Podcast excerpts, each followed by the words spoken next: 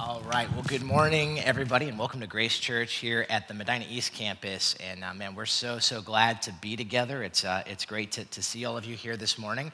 And uh, I do just want to mention, like Tommy mentioned just a second ago, and that is if you are a guest with us today, uh, we really want to extend a very very very special welcome to you. Thanks for being our guest, and we hope that you feel welcomed, and we hope that you get a chance to grab that gift that Tommy mentioned on your way out from the cafe. Uh, don't, don't leave too fast if you're a guest. We would love to get a chance to maybe hang out for a while and get to know you, and, uh, and that'd be a wonderful thing. But if you are a guest or if you missed the past couple of weeks, we've actually been in a conversation now for the past couple of weeks. This is actually the third week in this conversation uh, that we've been calling Resolve. And uh, just to catch you up to speed with what it is that we've been talking about, uh, we have been talking about the very relevant topic of conflict resolution. And, uh, and the reason I say that it is very relevant, because one thing that I think all of us know is that, uh, that, that in every relationship that we face, no matter what age or stage of life that you might be in, conflict is going to be a natural part of those relationships. I think all of us know this, right? Doesn't matter how old you are, doesn't matter what age or stage or, or the people who are around you, uh, because everybody is different, because no two people have the same personality or temperament, and because nobody is perfect, none of us are perfect, we are going to smash into each other. We're going to clash at certain points when we get into proximity to one another. And so conflict is an inevitability, it's going to happen. And so, because of that, here's what we've been doing in the series. We said that the primary question that we're actually looking to answer is not so much how do we avoid conflict. Uh, because we said, quite honestly, like we just mentioned, to some extent or another, conflict is unavoidable.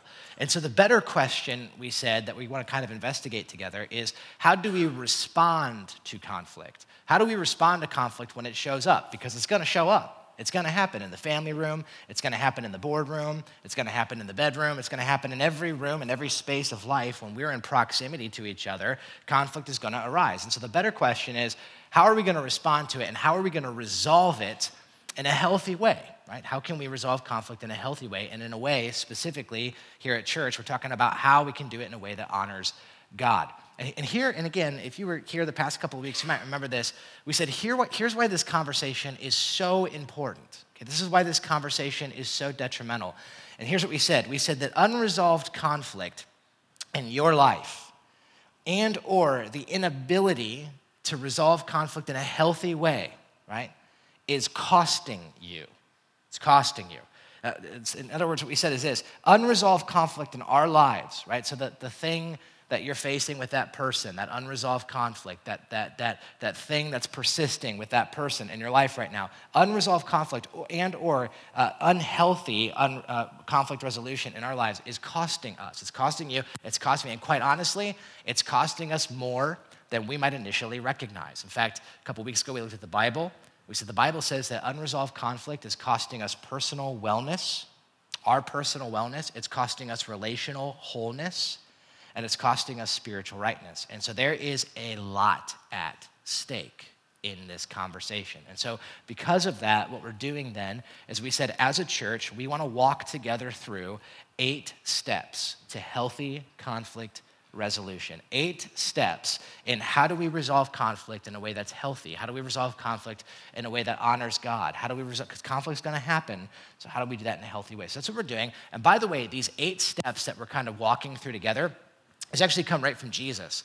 And so, what we've been doing is we've actually been looking at one uh, particular chapter of the Bible where Jesus is teaching on conflict resolution. In fact, the whole chapter is about conflict resolution, and it's a teaching or a discourse that Jesus gives on the topic. And the passage that we've been looking at is in Matthew chapter 18. And so, uh, what I want to do this morning is I want to encourage you, why don't you grab your Bibles once again, and let's return back to the passage that we've been looking at and studying through this series, Matthew chapter 18. So, go ahead and grab your Bibles and turn there, or if you're with us in previous weeks, return there, uh, because we're going to be picking up where we left off last week, Matthew chapter 18. And um, by the way, if you did not bring a Bible with you, you can grab one of our Bibles that are in the chairs there. Page 688 in those Bibles that are in the chairs in front of you or beneath you. And then let me just also say that if you don't own a physical copy of the Bible, like if you just don't have a copy of the Bible, we actually would love for you to have one. So you can just take one of ours, make it a gift from us to you. uh, you can just have it, right? So conflict resolved. If you don't have a Bible, you can have one now. There you go. So uh, Matthew chapter 18, page 688. Now, as you're turning to Matthew 18, or as you're finding that on your phone or your tablet or whatever, however you're getting there, uh, let me just kind of remind us if you were here last week, you might remember that we spent all of last week talking about step one in conflict resolution. And, and so, what we said was this we said, step one, according to Jesus, in conflict resolution, the, the first step to healthy conflict resolution was this, and this is what we talked about last week. We said step one is that we must humble ourselves. Step one is to humble yourself. And so we talked about this last week. And basically, if you, if you were here, you might remember we said that humility, humility is the foundation to healthy conflict resolution. You are not going to be able to resolve conflict in a healthy way, according to Jesus, without humility. Humility is essential. In other words, what we meant by that, if you were here, is we said that oftentimes when we are in conflict, it is our kind of our natural disposition, it's kind of our natural proclivity to want to point the finger at the offenses and wrongs of the other person. Right? That's kind of what we naturally want to do. We want to talk about what they did wrong. We want to talk about their part in the thing. But what Jesus says is he says he actually introduces us to a very different way of thinking. And he says, if you're a follower of Christ, if you're, if you're a person who's a follower of Jesus, that we must begin, be, before we point the finger at another person and start pointing out the faults of another, we have to be willing to look in the mirror. We have to be courageous enough, we have to be humble enough to look at our own hearts, to ask God to search our hearts, and we have to ask the question what unmet desire in me is contributing to the conflict that I'm facing right now? And so we have to be willing to humble ourselves. Now, by the way, if you missed last week's conversation or even the last couple of weeks, I would strongly encourage you to go back and to listen to those or to watch those on our podcast or on our website. I would really encourage you to do that. And the reason, again, is because all of these steps that we're looking at are sequential. Okay, they build on each other. And so if you're not clear on step one, it's going to be really hard to move on to step two and step three and, and so on and so forth. And so I'd encourage you to go back and check that out. All of that is for free on our website, on our podcast. We'd encourage you to do that. But today, what we're going to do as we continue journeying through these eight steps, we're going to be looking all uh, this weekend only at one step, and that is going to be step two. So we're going to look at step two of conflict resolution. And to show you that step, like I said, we're going to pick up where we left off last week in Matthew chapter 18. And we're going to start in verse 6, and actually a very peculiar set of verses. All right, so let's take a look at this. We're going to start off in verse 6. Last week, we looked at verses 1 to 5. And so we, we, we got a chance to do that. We're going to pick it right back up. Jesus is going to continue his conversation on conflict resolution. And here's what he says watch this. Jesus says, If anyone causes one of these little ones, some of your translations might say, If anyone causes one of these children, those who believe in me, to stumble, it would be better for them to have a large millstone hung around their neck and to be drowned in the depths of the sea. There you go. Welcome to Grace Church. That's a great verse. And we like to start with warm, encouraging verses here. And that's sort of, man, this is intense, right? I don't know about you, but you read this and, you know, here's Jesus. If anyone causes one of these little ones to stumble, it'd be better that they get thrown in the ocean with a stone around their neck and drowned to death. And I mean, it's like, wow, that's pretty extreme, right? And, and what in the world is Jesus talking about? And what does this have to do with conflict resolution? Well, let me see if I can shed some light on this a little bit. So, this passage right here has actually been used uh, by many people to explain uh, that, that God has a special judgment and wrath in store for people who mistreat children. Okay, so some people have used this verse right here as a way to explain that God had, there's a certain amount of wrath and justice and judgment that God has for people that abuse or mis- mistreat or hurt children. And let me just say that while I don't necessarily disagree with that statement, I, I don't think that's what Jesus is saying in this passage. In fact, I'm fairly confident that's not what Jesus is saying in this passage. And you're like, well, how do you know that? Well, well, if you were here last week, you might remember. Remember, context is everything. And if you were here last week, in the, in the first five verses previous to this, do you remember what Jesus said? Jesus, Jesus gave an illustration. If you were ha- here last week, you might remember. And what was the illustration Jesus gave? Jesus said, If you want to be my disciple, if you want to be someone who follows me, right? If you want to be someone in my kingdom, Jesus said, you have to humble yourself and become like a little child. Right? So Jesus was giving an illustration. Right? And now in verse six, this is the same conversation. He's just continuing that metaphor. And so when he says, if anyone causes one of these little ones to stumble, who's he talking about? Well, here's who he's talking about. He's talking about his disciples. He's talking about people who follow him. He's talking about Christians. He's talking about. In fact, you notice, notice, notice right here in this passage, he even, he even specifies if anyone causes one of these little ones, that is those who believe in me, that's who he's talking about, right? Now, now, real quick, I think this is worth mentioning. I think it's important for us to recognize that what Jesus is about to say in this passage is directed specifically towards those who follow Jesus. Okay, it's what he's about to say next about conflict resolution and some of the things that he's about to show us are directed to believers in Christ. And here, here's why I think that that's important, okay? Because I know in a room this size, in a church our size, between our four services, I know that there are, are many people who would claim to be followers of Jesus. Many of us would identify ourselves that way. We would say, Yes, I am a disciple of Christ. I follow Jesus. I am a Christian. I know there's many of us who would, who would kind of claim that. And what Jesus is about to say is going to apply directly to you and I. Now, I also know this, though. I know that there's many people who go to our church right now who maybe wouldn't make that claim. And maybe there's some of you who are here today and you're still kind of investigating the whole Jesus thing. Like, quite honestly, you're not real sure where you land with it. You're just trying to figure it out. And which, by the way, we, we, say this almost every week, and I mean this. If you're a person that's investigating Jesus and you're not sure where you land with the whole thing, we count it an honor and a privilege that you would let us be part of your investigation. You could do anything you want with your Sunday morning, but the fact that you're here and you're letting us speak into that investigation is a privilege we take very highly. And so we appreciate that. But if you're not a follower of Jesus, I just want you to know that, that this is directed specifically to Christ followers. Now, I think what Jesus says has practical wisdom for anyone, whether you follow him or not. So I think what we're talking about today is, is actually of great benefit and would be very beneficial to you. But I think it's important to know that what he's about to say is specifically directed to Christ followers.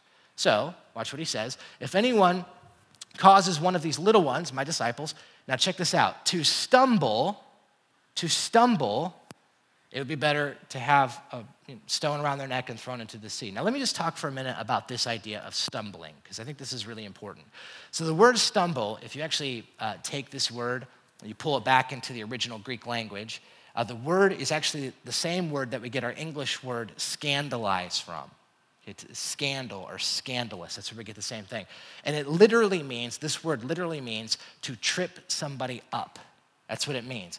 Actually, there is a visual aid inside of this word because this is the same word that's sometimes used uh, in other passages to say stumbling block. So sometimes it's translated as stumbling block. And a stumbling block, some of you might know this, a stumbling block would have been a stone or a block or, or something that was purposefully and intentionally put in someone else's pathway with the intention of tripping them up or causing them to fall. So, so just to use Jesus' metaphor here, I actually brought some very sophisticated visual aids. I was, uh, as you can see, these are very sophisticated. I was in my garage and I was just getting some scrap wood. But this is, this is basically the idea of a stumbling block, right? It could be a stone, it could be a block of wood, it could be something like this. And it would basically be something that you would intentionally throw in someone's pathway or put in front of them with the intent of causing them to stumble. And so here's what Jesus says He says, If anyone causes someone who follows me to stumble, to stumble. Now, what's he talking about there?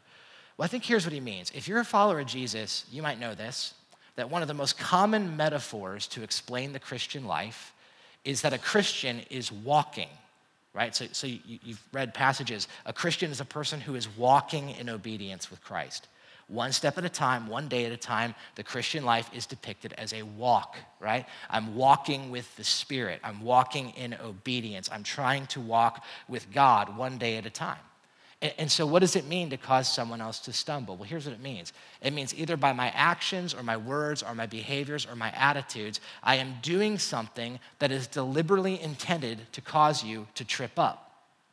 I'm doing something that makes you that makes following God harder for you, tripping you up. And so here's what Jesus says. Check this out. If anyone causes one of these little ones, my disciples, to stumble, now it'd be better for them to have a large millstone hung around their neck and then be drowned in the depths of the sea. Now, man, that's intense. And by the way, when Jesus said it'd be better to have a large millstone around your neck, all of the disciples that were listening to him would have known what he was talking about. And the reason is because a millstone was actually a very common tool, it would have been used by, by farmers back in this time. In fact, I'll show you a picture. Uh, here was a common millstone. Okay, so this is a giant stone, would have been attached to a beam. You would have hitched a donkey to this thing. The donkey would have walked in a circle, and they would put grain in this basin, and this would just kind of, you know, kind of smash the grain in there. It would do that whole thing. And that's what this thing was for. It was, it, you know, this, this, this, was, this was the, the whole idea of a millstone. And so here's what Jesus just said Jesus said, listen, if anyone causes another person, if you cause another person to stumble, he says, it'd be better for you to have this bad boy tied around your neck and be thrown in the ocean. To which, I don't know about you, but when I read that, I'm like, man, Jesus, that seems a little extreme. I mean, doesn't it seem a little severe? Doesn't it seem like the crime doesn't quite match the punishment? Like you trip, you trip that person, you're going, you're going to drown in the ocean. It's like Jesus, you got some anger problems, man. Right when I read that. But listen, here's what you got to understand, and, and here's what many of you might know. Jesus was a master teacher, right? And because he was a master teacher, he would sometimes employ literary devices to make a point. And here, what Jesus is employing, the literary device, some of you might remember this back from English class, he was using hyperbole. And what's hyperbole? We guys might remember. Hyperbole is an exaggerated statement that is intended to make a point. So Jesus is speaking in exaggerated why, an exaggerated, uh, an exaggerated statements. Why? Because he's trying to make a point. And what is the point that Jesus is trying to make?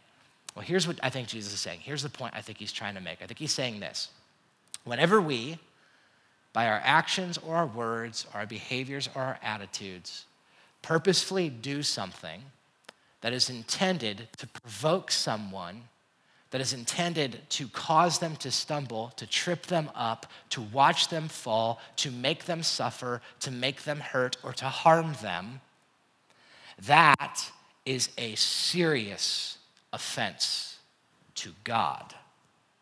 I think that's what Jesus is saying here. Whenever we do that, it is, listen, a big deal to God. You're like, well, how big? Millstone around the neck, swimming deal. In the ocean, big deal. That's what he's saying. Why, why is it such a big deal? Here's why they are his children. The person you're in conflict with is God's child. They're God's child. And I think, listen, I think anyone in this room that's a parent I think we all understand this. Like if you if you're if you're a person that has kids in this room, and I know that's not everyone, but I think we kind of get this, right? I kind of get this. Like if you mess with my kids, like you're kind of messing with me. So, so for example, just to give you a, a silly illustration, I, I have three kids. We have another one on the way, so we're about to have four. But right now, our youngest is, is my little daughter. So she's two. She actually turns two today. So she's a little two year old. She's cute, cute as all get out. She's the most beautiful thing. And she's actually never sinned. It's incredible. It's wonderful. She's just so cute. And so I just want you to imagine that, um, that my daughter, after service, let's imagine we're hanging out in a cafe out here.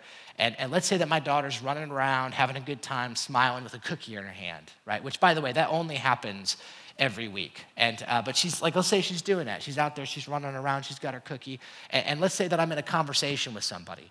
And out of the corner of my eye, I see my daughter run past you. And I watch you put out your foot and trip her and then point at her and laugh at her. Now, let me just tell you are we going to be okay? No, sir we are going to have problems. We are going to have conflict we need to resolve. Right? That's going to happen. As. If, I, if I, my daughter, my little two-year-old was running around out there and I watched you take like a, a block or something and I watched you bowl that thing in front of her when she was running and she hit that thing and tripped and went smack down on her face and you just kind of laughed at her. I'm just telling you right now, we'd have problems. You and me would have problems. And some of you are like, what are you going to do? You're a pastor. And I'm going to just say, don't underestimate me. All right? I am I'm Italian, specifically Sicilian, which means I have ties to the mafia, right? My family is in the concrete business. I'm talking millstone around the neck in Lake Medina, right? That's where, and of course, I, am kidding, kind of, but, right, you get what I'm saying. So, what's Jesus talking about? Here's what he says He says, whenever you cause someone to stumble, he's like, man, it's, it's, it's very, very severe to God. It's a really big deal. Some of you are like, what does this have to do with conflict resolution? Well, I'll tell you what it has to do with conflict. I think all of us understand this that in conflict, especially, all of us are very good, very good at knowing how to trip up other people. That we can, by our words, our attitudes, our actions, our whatever it might be, we can cause another person. We can want to, we, we want to see them fall. We want to see them injured. We want to see them hurt. We want to trip them up. We want to make it harder for them to do the right thing. And we could do that. And we listen, and there, we can do this in very overt ways, very overt ways, right? Sometimes it's just, man, sometimes we just say hurtful, mean, vengeful things. And man, we just, we're just, man, I'm saying this because I want to hurt you. I want to see you go down. I'm trying to trip you up. We can say things that, that, that uh, cause that person to be tempted to respond in a way that does not honor God, makes it harder for them to do the things that God wants for them to do. We can do this. We can do it overtly by saying things. We can blast that person on social media. We can blast that person and all the other conversations that we have around us by gossiping and slandering that person, destroying their reputation, and that makes it hard for them. Hard for them to do what's right, hard for them to follow God's will for them, tempting them to respond to those things. We can do it. We can do it in very over. We can get physical. We can push someone and man, that, what are we doing? We're provoking that person. We're provoking them. And we can do it in very overt ways. But listen, here's the truth. I think in a room like this, though, quite honestly, for most of us, we don't go overt, we go subtle. We know how to do this in really, really, really subtle ways. And let's just be honest. We, we know, especially for those who are closest to us, your spouse, your kids, your parents, your roommate, your friends, we know them well enough that we know just the right buttons to push. Uh, we know what to do to make to trip them up and to make them stumble. And it's real subtle. So it might look like something like this. It might be like huh hmm that's interesting. What's interesting? Well nothing. I just noticed that what you did right there reminded me of somebody. Who did it remind you of? I don't know. Your mother right and and oh we know what we just did we know exactly what we just did. And she's like, You know, you're not supposed to bring up my mom. And you're like, What? I didn't what? I'm just what? And you know, you know what you just did. You know what you just did, right? What are you doing? I am causing somebody else to stumble. I, I, am, by my actions and attitudes, trying to dig at that person in such a way. It can happen in real subtle ways, right? It could be something like this. Hmm, you know what? It's interesting. I was having a conversation the other day with someone. It's really interesting. I just think it's real fascinating. It's so interesting to me. I was having this conversation. It's so interesting. Do you want to know what it was about? What was it about? Well, I was talking to such and such, and you know what she said? She said that her husband never does that thing you do that bothers me. Right? And it's like, you know what you just did. You just threw out a stumbling block. And here's what Jesus is saying. Okay, we, we all know how to do this. Teenagers, we know how to do this to our parents. Parents, we know how to do this to our teenagers, to our kids, to our roommates, to our friends. We all know how to push each other's buttons. And here's what Jesus says He says, whenever you cause another person to stumble, it's a big deal to God. It's a serious offense. It's more serious than you think. In fact, I think this is why Jesus says in verse 7 Woe to the world because of the things that cause people to stumble. Such things must come, but woe to the person through whom they come. See what Jesus is saying? Woe to the person who makes someone else stumble. Woe. Well, what does woe mean? Well, woe is an ancient term uh, that, or it's a biblical term that basically was a statement of impending doom. Right? It was like trouble to the person who does this. Woe to the person who causes another person to stumble. Why is it such a serious offense to God? Well, I think there's a lot of different reasons, but I think part of it is uh, that, that when we purposely do or say or, or act in such ways that are intended to hurt another person, it's actually the exact opposite of what God wants from those of us who follow Him.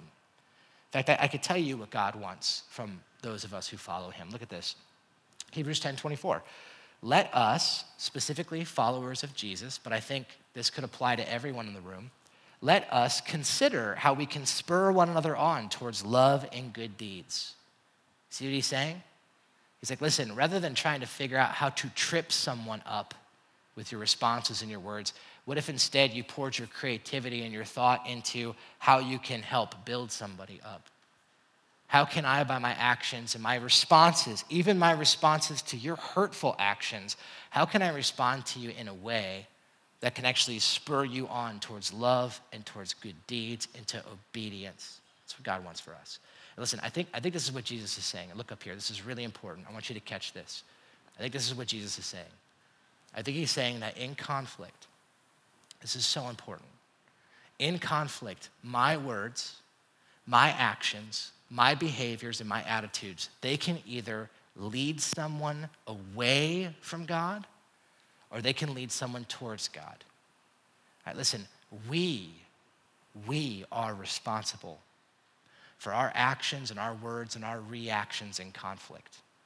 And they are very serious because our words and our actions and the way we respond to someone, they can either be a stumbling block that trips that person up away from where God wants them to go, or they can help propel that person in a direction of health and a direction of love and a direction of good deeds. We can either trip them up or we can build them up. And so, listen, we are responsible, responsible for the way that we respond. But what if they do and what if they did? Uh, uh, uh, we are responsible. And Jesus says it is a very, very, very serious offense when you cause another person to stumble. How serious? Millstone around the neck. Now, if that seems pretty extreme to you, well, just wait, because he's going to get a little more extreme. Watch what he says next. Jesus goes on. Here, here we go. If your hand or your foot causes you to stumble, cut it off and throw it away. It's better for you to enter life maimed or crippled than to have two hands or two feet and be thrown into eternal fire. Well, that's extreme. Well, it's going to get more extreme. Verse 9. And if your eye causes you to stumble, gouge it out and throw it away. It's better for you to enter life with one eye than to have two eyes and be thrown into the eternal fire of hell. I don't know anyone who has this verse etched on a pillow or anything, right? Some strong verses, man, some strong verses. And, of course, you have to remember, Jesus is speaking hyperbolically. This is hyperbole. So he's not literally saying if your hand causes you to stumble, if your foot causes you, if your eye, cut it out, gouge it out. That's not what he's literally saying. If that was the case, none of us in this room would have hands or feet or eyes. We would just be stumps sitting here together, right? That's just, he's not literally talking about that. But what is he saying? Here, here's what he's saying. And, and listen, I, I hope you can see. Do you see the connection do you see the connection? What, think about it. What did he just say? Here's what Jesus just said. If you cause another person to stumble, be better for you to have a millstone around your neck in the ocean. If your hand causes you to stumble, you cut it off, throw it away. If your foot causes you to stumble, you cut it off, you need to throw it. away. If your eye causes you to, notice, stumble, there it is again. You need to cut it out, gouge it out, and you need to throw it away. What is the point that Jesus is making? I believe very strongly this is the point that Jesus is making. Whenever we make someone stumble, whether it be another person or even ourselves, by our actions or our attitudes or our behaviors, whether we're causing that other person to stumble or we're causing ourselves to stumble by our own bitterness and our own resentment and our own unforgiveness and our own actions and behaviors, Jesus would look and say, That is a very serious thing. Very serious. Uh, let me put it another way. I think what Jesus is saying is this sin, sin is gravely serious. Gravely serious. How serious? Millstone around the neck, cut off your hand, cut off your foot, gouge out your eye. That kind of serious. Now, I know when I say sin, it's not a real popular word. A lot of people don't like it. You might think of a pulpit pounding preachers preaching against sin. And, and, but let me just tell you what sin means. Sin, sin, in its real basic sense, is basically this sin is rebellion against God. It's rebellion against God's desires and God's directives for our lives. That's what sin is. And here's what Jesus is trying to help us see sin is extremely serious, very serious, gravely serious. Now, why would Jesus, think about this for a minute, why would Jesus have to use such extreme examples? Such shocking metaphors. Why would he have to do that? That would clearly it would have shocked the crowd, just like it shocks us. Why does he have to speak so strongly? And here's why. And I think I know this, and I think you know this too. I think the reason Jesus has to exaggerate so strongly on this point is because, quite honestly, we don't think sin is that serious of a thing. Quite honestly, I think in conflict, come on, let's just be honest. I don't think we think our sin is that big of a deal. In fact, I'll tell you, the reason I think that that's the case, uh, the reason I know this, and, and my guess is it's probably true for you, is that I have found in my own life, when I face conflict, and I have found that in the lives of many other people. Unfortunately, over my time as a pastor, I've sat with too many people who have been in conflict with each other, right? And, and, and have had a chance to have a window into that. And here's what I found in my own life and the lives of others is that oftentimes we will not deny sinful and offensive responses to other people, but we are very quick to justify and rationalize them and make it a small deal. And I'm just telling you, so it looks like something like this. We'll be like, okay, I know, I know, I know I did some stuff and I said some stuff I shouldn't have said. I know what I did was offensive, it wasn't right. I know it wasn't what God wanted me to do, right? We don't deny it. We don't deny it. But here's what we do right after we say that we'll say, I know I didn't do the right thing. I didn't say that. I know what I did wasn't what God wanted. But if you know what they did, oh, let's talk about them. And they did this and this and this and this. And so the only reason I sinned, it's not, I mean, I, I know it's not the right thing, but the only reason I sinned is because they sinned in a big way against me. That's why I responded. And you see, we don't deny it, but man, we belittle our, we don't own it. We just belittle our, our part in the whole thing. Yeah, look, I, I, know, I know, I gossiped about that person. I said some stuff behind their back I shouldn't have said. Some of it was not true. But listen, man, you got to understand, I was just venting, all right? I was just vent because of what they did. You know what they did? Let me tell you what they did. So I was just venting to a few hundred of my friends on Facebook about it. But I, that's all it was. Like I was, and, and we, man, we we belittle and justify. I know, I know, I shouldn't have slashed that person's tires. It was not the right thing to do. But if you know what they did to me, which by the way, if you actually did do that, you should probably come talk to me. That's actually a felony, so you probably shouldn't do that. And uh, but you know what I'm saying? Like that's we, we belittle the thing, man. We belittle the thing. We make it small. We make it small. And listen, here's what Jesus is saying. Sin is very, very, very, very, very serious. Very serious. Listen, even, even if that person is 90% responsible for the conflict, and you're only 10%, which, let's just be honest, that's almost never the case. Sometimes it is the case. There's some real jerks out there, it's true, right? Sometimes, it, but rarely, right? Even if they are 99.9% responsible and at fault for offending you and sinning against you, and you're only 0.1% responsible, here's what Jesus says that is a very serious thing to me. Your 0.1% is a very serious thing. How serious? Cut off your hand, gouge out your eye, millstone around the neck. That's how serious it is serious to me. Sin is a very, very, very, very, very big deal. I love the way that um, one author and pastor put a guy named Tim Keller. I thought this was so insightful. Here's what he said Tim Keller said, One ounce of sin can harm us more than 10 tons of suffering.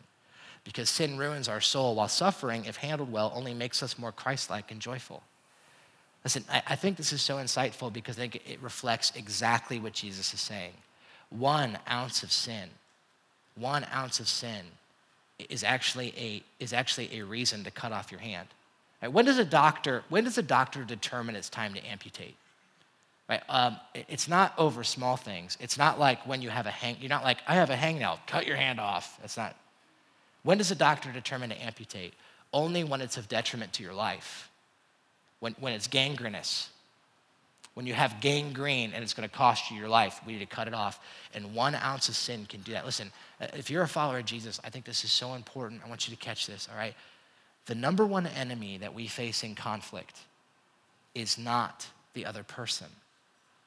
All right, man, you got to hear me on this one. This might revolutionize the way that some of you view conflict. The number one enemy that you face is not another person. Ephesians is so clear on this. Ephesians 6 Our battle is not against flesh and blood. So, who is it that we're waging war against? What is it that we're waging war against? Jesus would say the number one enemy in conflict is sin. It's sin in them and it's sin in you. And so you need to go to war not with that other person. You need to go to war with sin sin in you and sin in them because one ounce of sin can harm you more than 10 tons of suffering. Listen, some of you right now, you might be, maybe someone has sinned against you, they have offended you, they have hurt you, and you are suffering as a result of it. But listen, here's the good thing about suffering suffering is not an enemy. It's actually pretty amazing. If you think about it, God can do unbelievable things through suffering if you would let Him. God can accomplish Christ likeness, He can build character. Just think about, for example, what God accomplished through the suffering of His Son, Jesus Christ. The salvation of all of us was accomplished through the suffering of our Savior. Now that's awesome. But think about what sin does. Oh, well, sin is the reason Jesus went to the cross. Sin, one act of disobedience, is what caused this whole world to fall and to be in a place of need of salvation. One ounce of sin can destroy. And so Jesus looks and says, Man, if your hand is causing you to stumble, if your eye is causing you to stumble, if your foot, if you're causing another person to stumble, big, serious deal. So, what do we do about it then? What do we do about it? Well, I think this is where step two is going to come in. And I actually want to show you something else Jesus says that I think ties in very well with this passage. Very famous passage, really, really kind of great picture. Some of you might uh, remember this one. Matthew 7, here's what Jesus says. Why do you look at the, you guys remember this passage? It's a great passage. Why do you look at the speck of sawdust in your brother's eye and pay no attention to the plank that's in your eye? How can you say to your brother, let me take the speck out of your eye when all the time there's a plank in your own eye? I love this passage. It's almost humorous, the metaphor Jesus is giving here. He's like, Why do you look at the speck of sawdust in your brother? You got a plank in yours. You got a plank. So, again, just a, a, very sophisticated visual out of my scrap wood pile. I brought a plank of wood. Here, here's, here's the image. Just get this picture in your mind. This is great. Here's what Jesus is saying He's like, This is what you look like. You're like, Dude, you got a speck of sawdust in your eye, idiot. You should get that dumb thing out of your eye. You look stupid. You look so stupid with that sawdust in your eye. Let me help you get it out. I can't reach past this plank, but if I could get past this, then maybe I would. How dumb is that? And that's the picture Jesus is giving. What is the point he's making? I think all of us get it. He's saying we have a, we have a tendency in conflict, oftentimes, that we will maximize the sin of another and we will minimize the sin in us. In fact, it's funny, this, this little plank of wood I have right here doesn't even do justice to what he's actually saying. Um, some of you have translations where it says, You have a log in your eye, a log. Um, the old King James Version says, You have a beam in your eye, a load bearing beam. So, so that's, that's a picture Jesus is giving, and, and that's why Jesus says this. He says, You hypocrite, First, take the plank out of your own eye, and then you can see clearly to help remove the speck of sawdust from your brother's eye. You got to get the, what, what is it that you have? So, th- this points to what I believe is step number two. Okay, so step one, if you remember, humble yourself.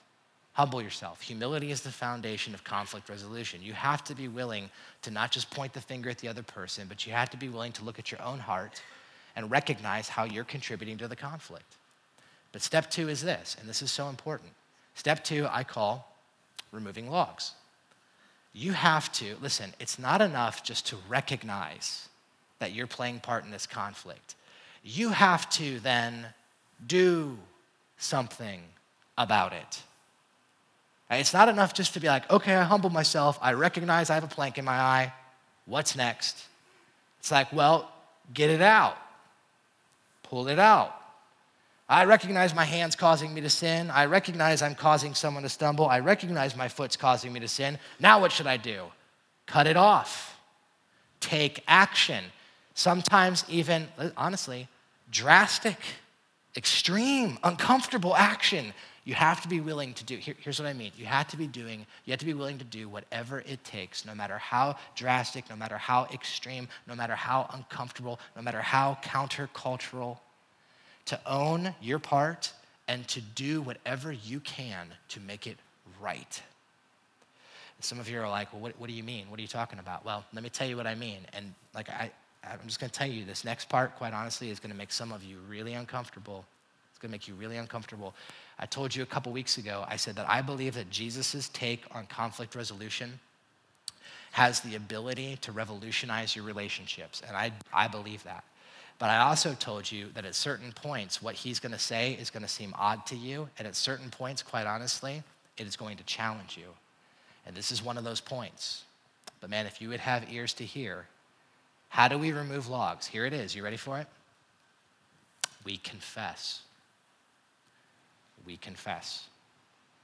You're like, what do you mean by confess? You mean like I sit down with a pastor or a priest or something with like a thing between us and I like tell them what I did wrong? That's not what I'm talking about. What I'm talking about is we need to recognize, own, and do whatever we can in our power to make right the things that we've wronged. If we've offended someone, if we've hurt someone, we need to go and we need to confess that. We need to confess that. We need to confess that. What if they're 95% responsible and I'm just five? This is not about them. At this point, this is not about them. This is about you taking your stuff serious, taking your sin serious, saying, This is a serious thing to God. This is a serious thing. I need to make it right. I need to make it right. And so some of you are like, Can you help me out? Can you help me? Can you give me something practical? So, yeah, let me, let me just end our time. I want to give you something very practical, okay, very practical to help you with this and maybe give you a vision for how, how you can enact this in your life. And let me just tell you, some of you need this right now. Some of you need this right now. You're in a conflict and you need to hear this right now. Some of you, honestly, maybe right now things are smooth sailing in your life. But let me just say, write it down because you're going to need it at some point or another. It should never surprise us when we sin against another person. We are all sinners. That should never surprise us. But we should never be okay with it. We should never be okay with it, right? So here it is. I want to give you something called seven A's of confession. These, by the way, these seven A's, actually, I, I, uh, I got these from a guy named Ken Sande. He wrote a phenomenal book that I would com- highly commend to all of you. It's called uh, The Peacemaker. It is not only biblically accurate, but it is practically helpful. And so I'd encourage you to pick it up if you get a chance to. It's called The Peacemaker especially if you're a person that is in conflict right now and you're looking for more in depth than what we're giving you on the weekends. I think it'd be a really good resource for you to pick up. Very, very, very helpful book. But he talks about the seven A's of confession, and I thought it was so helpful, I'd just share it with you. And so here it is. Here's the first one. Number one A address everyone involved. Okay? So, what, is, what does it mean when we confess? We're going to get the log out. So, what does that mean? Here's what it means I need to address everyone involved. Everyone involved. And so, if my sin or my offense was against my wife or my husband or my child or my parents or my friends or whatever, I need to talk to all who were affected by my offense. I need to, I need to now listen, if you're a follower of Jesus, anytime we sin against somebody, we are always sinning against God first. And so we always confess to God first. We always confess to God first. And by the way, when, when I say confess to God, I'm not saying that you're like filling God in on details he doesn't already know, right? God knows everything. But what I'm saying, confession is much more about a heart position. It's a heart position of agreement with God. It's me saying, God, the thing that I did was a big deal to you. It was a very big deal to you. It's not, I'm not going to rationalize it. I'm not going to justify it. I'm not going to sit here and say, well, if they didn't do this, then I didn't. No, no, no, no, no. It's a big deal. And so I'm going to confess to God first. But listen to me. Listen to me. This is important sometimes confessing to God isn't enough. Sometimes it's not enough. Sometimes you need to go and make it right with that person. And so you need to go and address that person. Maybe you need to set up a phone call or a coffee appointment, or you need to, you know, whatever, write a letter. I, I, think it's, I think it's always preferable to get eyeball to eyeball with somebody, but I know that there's unique situations where maybe that's not the option. Maybe for you, you're afraid what, maybe you need to write a letter and read it to somebody. But you have to start by addressing everyone involved. Here's number two I have to avoid if, button maybe. Avoid if, button maybe, right? There's a very real temptation when I'm confessing to another person to make it a platform for accusation or to make it a platform for justifying why I did what I did. So I got to confess something to you, man. I did this. But if you wouldn't have, then maybe I wouldn't have. And if I don't do that, don't do that, all right? This is, again, this is not about them. At this point, this is not about them. This is about you getting the plank out of your eye, making yourself right with God. That's what this is all about. It's you taking it serious, owning it, right? So I'm avoiding if, but, and maybe. I don't know if you guys, this actually reminded me, I don't know if you guys noticed, I've been watching my news feed over the past couple of months, and there's been a number of apologies that have been issued by um, celebrities and athletes in light of a whole bunch of different things. But did you ever read some of these apologies? And some of them, these confessions and apologies, are, I mean, they're not owning anything. And so you'll read it and it says something like this I'm sorry if my uh, actions offended you. Uh, that was never my intent. Uh, you hear what's happening? They're not owning anything. They're not owning. Basically, what they're doing is they're kind of they're kind of uh, subver- like subversively blaming you, right? I'm sorry if what I did offended you.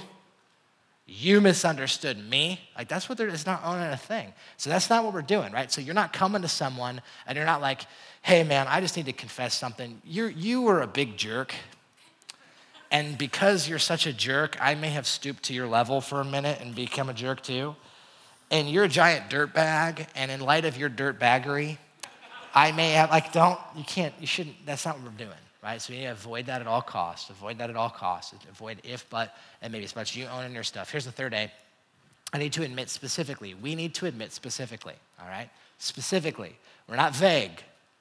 We're not vague. We're owning it. Hey, um, you remember last week when, when we were hanging out, and you remember when I said this? You remember when I said these words to you? Those were hurtful, those were intended to harm you. Hey, uh, I know this might not be easy for you to hear, but I've said some stuff about you, some of which was not true. We're owning it, man. We're saying it. Now, it should, it should never surprise us when we sin. None of us should ever be surprised when we sin. All of us sin. All of us do this, right? So, so this is us not concealing it. This is us saying, I'm not okay with it. I'm going to own it right? So we admit specifically. Here's the fourth thing we acknowledge the hurt. What's that mean? It, it means this it means that I need to express sorrow. I need to recognize that what I did hurt you. It cost you. It hurt our relationship. And so I need to be willing, I need to be willing to say that, hey, oh, man, this might, this might, this is gonna be so frustrating to you. I know this isn't easy to hear.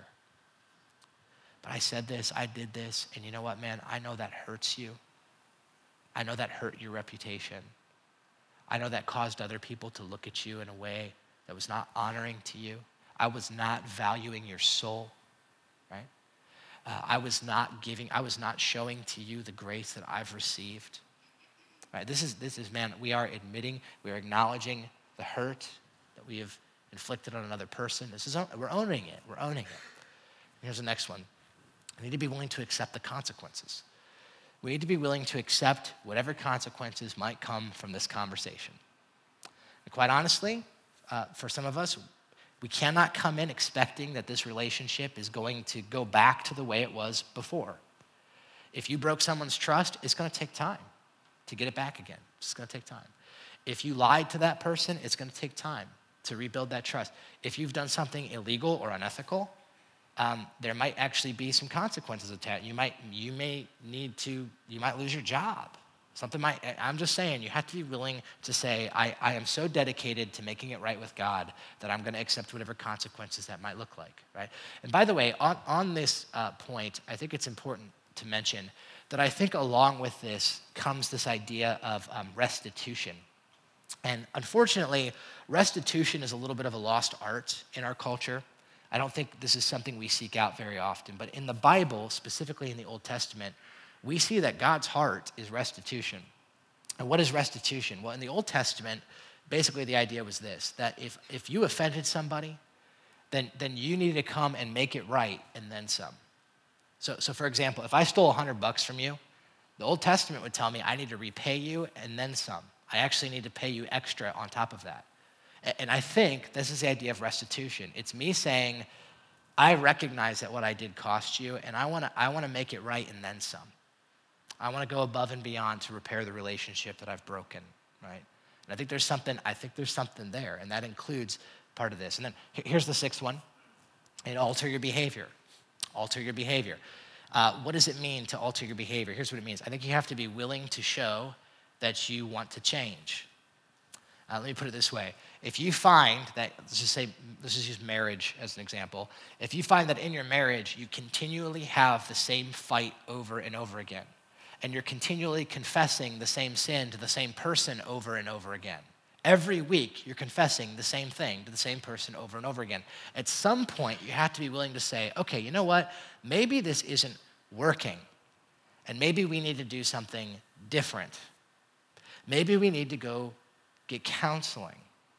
Maybe we need to go be part of a life group and, and start to intertwine our lives with other people, let other people in on our marriage. Because we keep having the same fight over and over. And if we keep doing this, we're never going to get anywhere. So I have to be willing to alter my behavior. Or if you find that you have to keep, con- there's a stink bug on the screen. You guys see this? Get off. Get. You're ruining my sermon.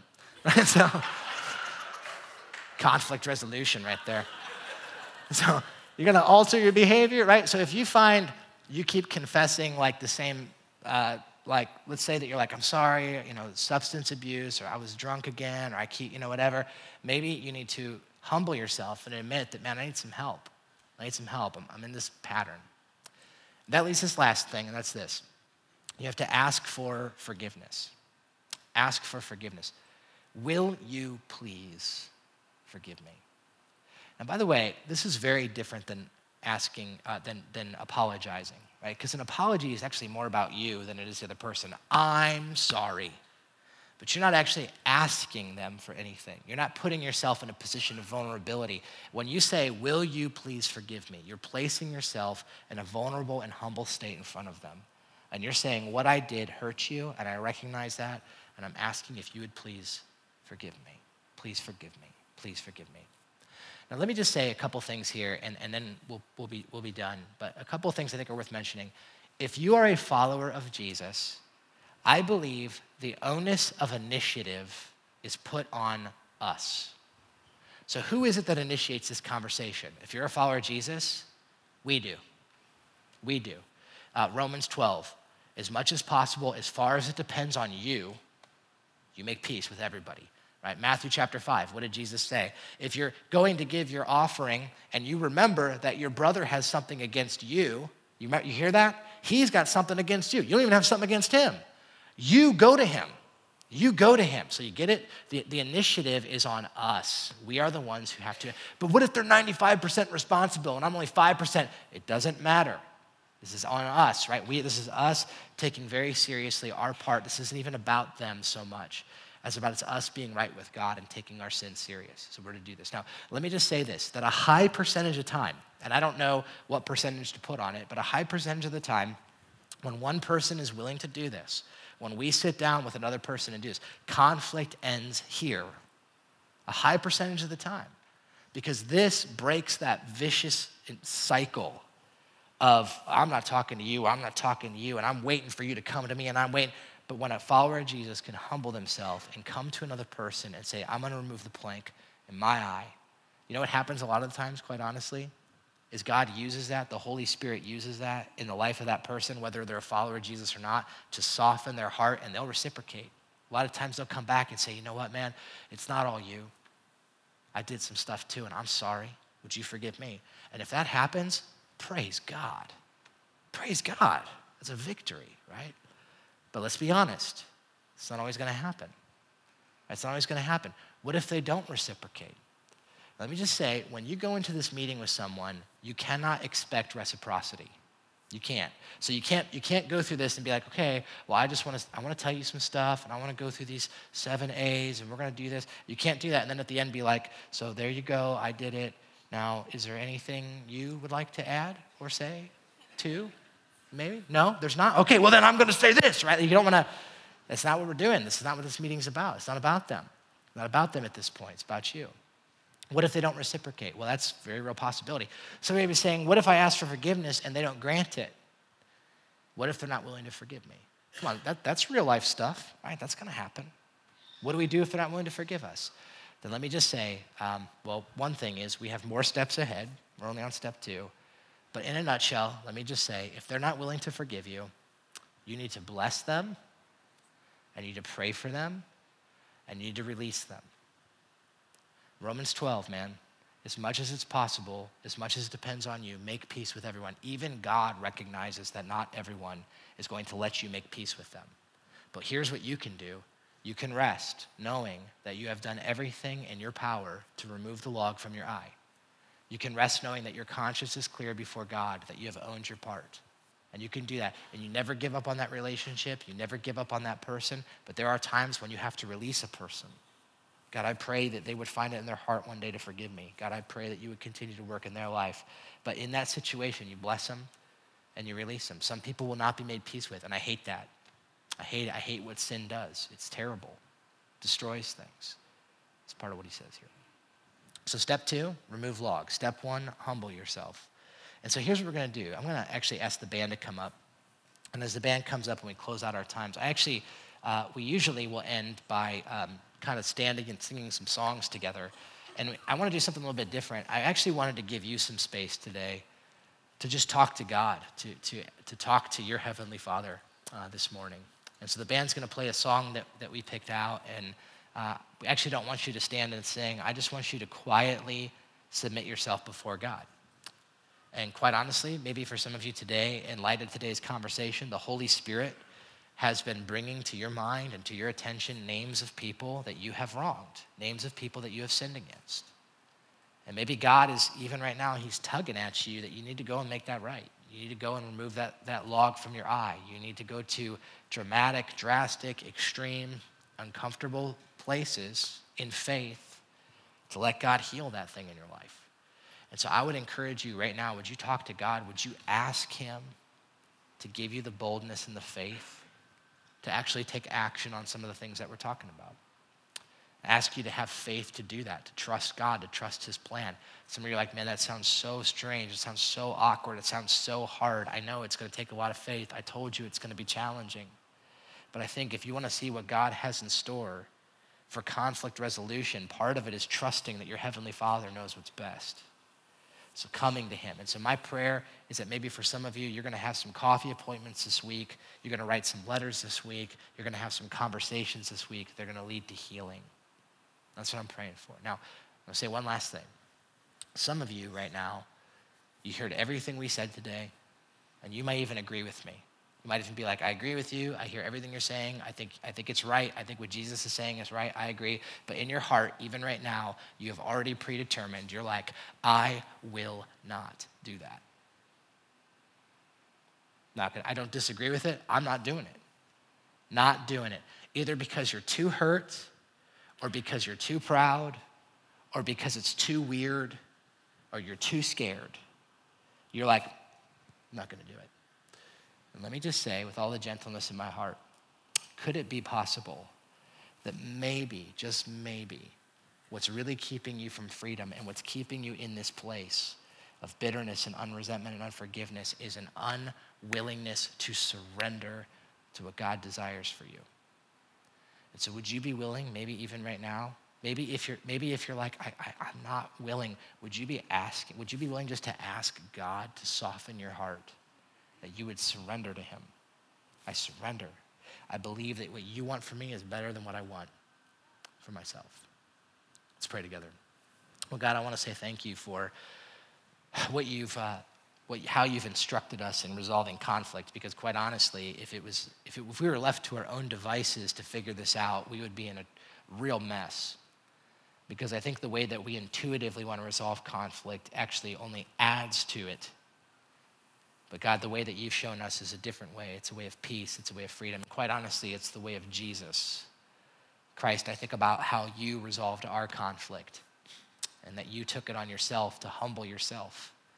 And Father, you took it on yourself to own our sin and take it to the cross. And because you did that, we can be empowered to follow you. Father, I know there's real hurt and there's real resentment and there's real fear in this room right now, the things that we're talking about, but would you fill your people with courage? Would you fill your people with faith, God, that we would believe you, that we would believe what you say is true, and that we would live in light of that reality? And so, God, I ask that we be blessed for having what we heard today, and I pray we would live differently as a result of it. And we pray these things in Jesus' name. Amen.